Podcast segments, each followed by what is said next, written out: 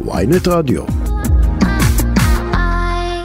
אנחנו אה, שמחים לומר שלום לעורך הדין אריה ברנע, מרצה בנושא שואה ומשפט באוניברסיטה העברית. שלום.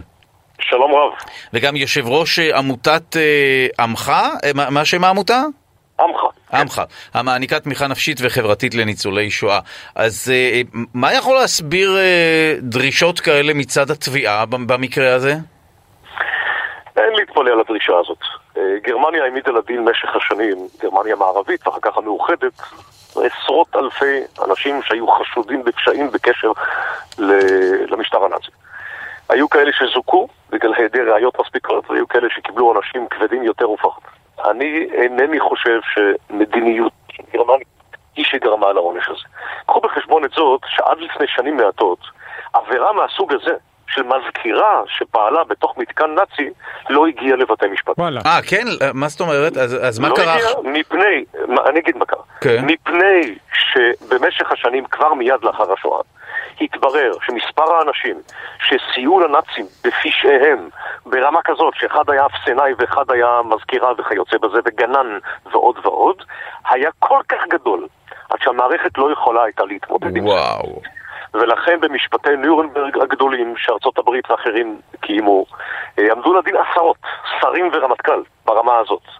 ואחר כך אלה שעסקו ממש בפשע, בעינוי, ברצח, ולא המזכירות ולא הגננים. Mm. מצד שני, במדינות אחרות, גם מסייעים עמדו לדין. וגרמניה עם השנים, כעבור שני דורות, תיקנה את החוק. וקבעה שגם מסייעים לרצח באופן צדדי, כמו מזכירה, יעמדו לדין וההתיישנות לא תחול על זה. והיא ביצעה את הפשעים שמיוחסים לה, כשהייתה בת 18-19, ועכשיו בת 97. אז השינוי דווקא בכיוון של החמרה. ניקח בחשבון בשקט את העובדה שהיום נותרו בודדים כאלה. אילו הכילו את הדין הזה בשנת 50, היו צריכים להעמיד לדין מאות אלפים. וואו. עכשיו הגברת הזאת שיקרה לבית המשפט. אה, אוקיי, אז באמת מה הסיפור הספציפי אה, שלה? היא הייתה שם תחת uh, כהונתם של שני מפקדי המחנה. מחנה שצוטוף, נגיד משהו עליו, uh, ליד העיר גדנסק או דנציג, על הגבול בין גרמניה לפולין, עיר נמל.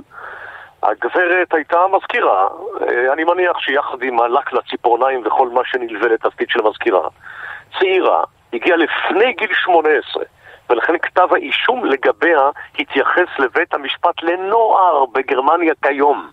כי העבירה שמיוחסת לה אה, התחילה להתבצע כשהייתה קטינה. די, וואו. אבל חוץ מהקוריוז הזה, היא עבדה עם שני המפקדים. האחד, העיקרי היה הופה, אבל קודמו היה פאולי, עם פאולי עבדה חודשיים. המחנה הזוועתי, כל המחנות זוועתיים, שנרצחו בו 85 אלף איש. וואו. כחצי יהודים, כחצי הומוסקסואלים גרמנים. חברי המפלגה הסוציאל דמוקרטית הגרמנית, מפלגת התורה שלהם, דאז. אה, שבויי מלחמה רוסים, אינטלקטואלים פולנים, אפשר לקחת את המיקרו-קוסמוס הזה בהתייחס לכל מי שרצחה גרמניה, שזה רוב העולם. כן. גם 50 אלף יהודים.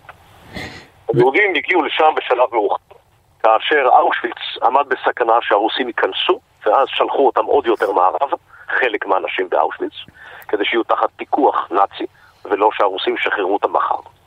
וגם עשרות אלפי, 25 אלף יהודים מהבלטיקום, מהארצות הבלטיות, בעיקר ליטא.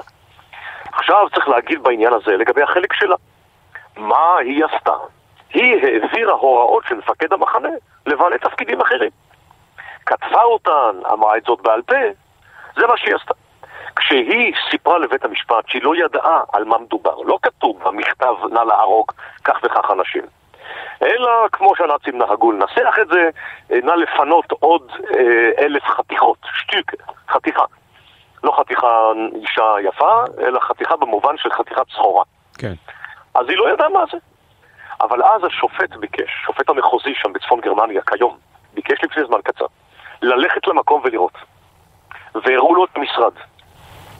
והוא אמר בעצמו, המשרד הזה צופה אל חצר. וואי, זה לא יאמן הדבר הזה. וואו, כן, כן, תמשיך. דרכה עברו העגלות עם הגוויות כמה פעמים ביום. לא ייתכן שהיא לא ידעה. היא משקרת לבית המשפט. ועכשיו, זה שהיא ידעה מה אתה רוצה ממנה, אז אני אגיד מה אני ברנע רוצה ממנה. אני רוצה ממנה שכשהיא מבינה איפה היא נמצאת, לא באיזה בית כלא רגיל, נגיד שהיא חשבה שזה בית כלא רגיל, כשאתה בת 18, כמו שהיא טענה פה, ואולי זה נכון, רגע לפני בואה. היא אחרי יומיים או שבוע מגלה איפה היא נמצאת, בגיהנום. אז היא צריכה להביא תעודת מחלה, והיא צריכה לעזוב את מקום העבודה הזה, מינימום. ולהגיד, אני רוצה להיות מזכירה בגן החיות, ולא בגן החיות הזה.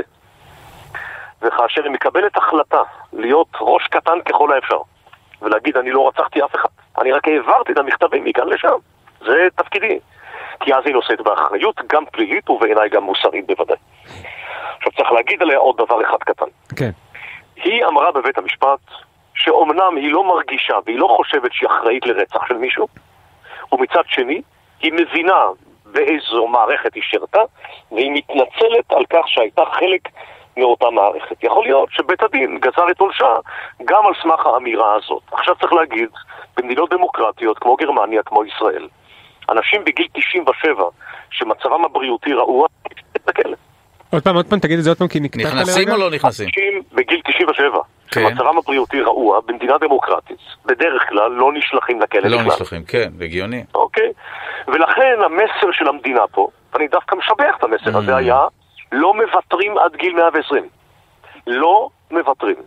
גם אם יהיה פה עניין סמלי בלבד, אנחנו נודיע שאנחנו לא מכילים התיישנות על עבירות מהסוג הזה, גם כשהיא רק מזכירה ולא מפקד המחנה, עד מותה היא אחראית והיא תוגדר כאשמה, ויהיה עונש סמלי, גם אם היא לא תישא בו בגופה ותמות מחר. טוב, אני מודה שזה ראיון אה, נדיר שבמסגרתו נכנסתי עם דעה אחת ויצאתי עם דעה אחרת, כי זה גרם לי לראות בפרופורציה את הנושא של השנתיים על תנאי. לי זה בהתחלה נשמע מגוחך, אבל אה, אחרי נכון. איך שאתה מסביר את זה, זה נשמע כן. כמו... רגשית גם לי, רגשית גם לי. לא, כי כן, כי זה- כששומעים את זה, כי זה על נשמע- תנאי, העל תנאי הזה הוא נכון. מגוחך, שבשנתיים האחרונות היא תחזור על אותה עבירה, הרי אה, כנראה שזה לא יקרה, אבל אני מבין את זה ההומור הקונטקסט עכשיו. הציני של נכון, כולנו בדיוק. יחד. אבל מצד שני. איזו אפשרות אחרת לבית נכון, המשפט. שאומרים לו שהיא לא יכולה לשבת בכלא פיזית. לא, אז זה כמובן, האפשרות השנייה היא שתירקב בכלא ושם תסבול, אבל אה, כפי שאנחנו מבינים, אנחנו במדינה דמוקרטית. בדמוקרטיה אתה לא עושה את זה, אה, רופא צמוד ולא יודע מה עוד. נכון. לא, אז אז זה לא עושה. טוב. אבל אני חושב שיש לשבח את המערכת הגרמנית הפעם על זה שהיא לא ויתרה לה. ואני רוצה להגיד לכם שהיא ניסתה לברוח אוקיי. במהלך אה, הדיונים. כן, היא לא התייצבה, נכון? ל- לדיון כן, הראשון. היא הלכה לישון בבית האבות שלה. גיל 97, אבל... אה, כן, והיא יצאה לרחוב יודעת יפה בבוקר, מאוד במקום ממה לנסוע לבית להימנע. המשפט לקחה. מונית למקום אחר. אמ, ומצאו אותה בקלות. אין ביזיון בית משפט שם? איזה משהו? כן, אוקיי, הוצאה אז להורג? יוסיפו לה עוד- משהו קטן חודש על ככה? תנאי. בקטנה, העבירה נקמה הזאת קלה? בביזיון בית המשפט יחסית ל- לסיוע לרצח, אתה יודע. כן. וואו, זה תמיד מוציא אותי מדעתי. אני מוכרח להודות שכל ההתעסקות בזה, כל לא, זה, זה בלתי נתפס, ופתאום כשמביאים מקרה ספציפי זה רק מזכיר עד כמה כל העניין הזה הוא אני אגיד בלתי מילה נתפס. כיושב ראש עמך. כן, בבקשה. מבחינה מוסרית, מה שאותי ולא רק אותי, מעניין יותר מהשאלה כמה פושעים נאצים נכנסו לכלא, זו שאלה מעניינת וחשובה מאוד. זו השאלה איך אנחנו מתייחסים לניצולים. צדק זה לא רק להעניש את הרעים, זה קודם כל להושיט יד לסובלים. ובזה אנחנו מטפלים מעט מאוד. אה, כן, עצוב אה, לא פחות. תודה רבה לך, עורך הדין אריה ברנע, מרצה בנושא שואה ומשפט באוניברסיטה העברית, יושב ראש עמותת אה, עמך, המעניקה תמיכה נפשית וחברתית לניצולי שואה. תודה רבה. תודה רבה לכם.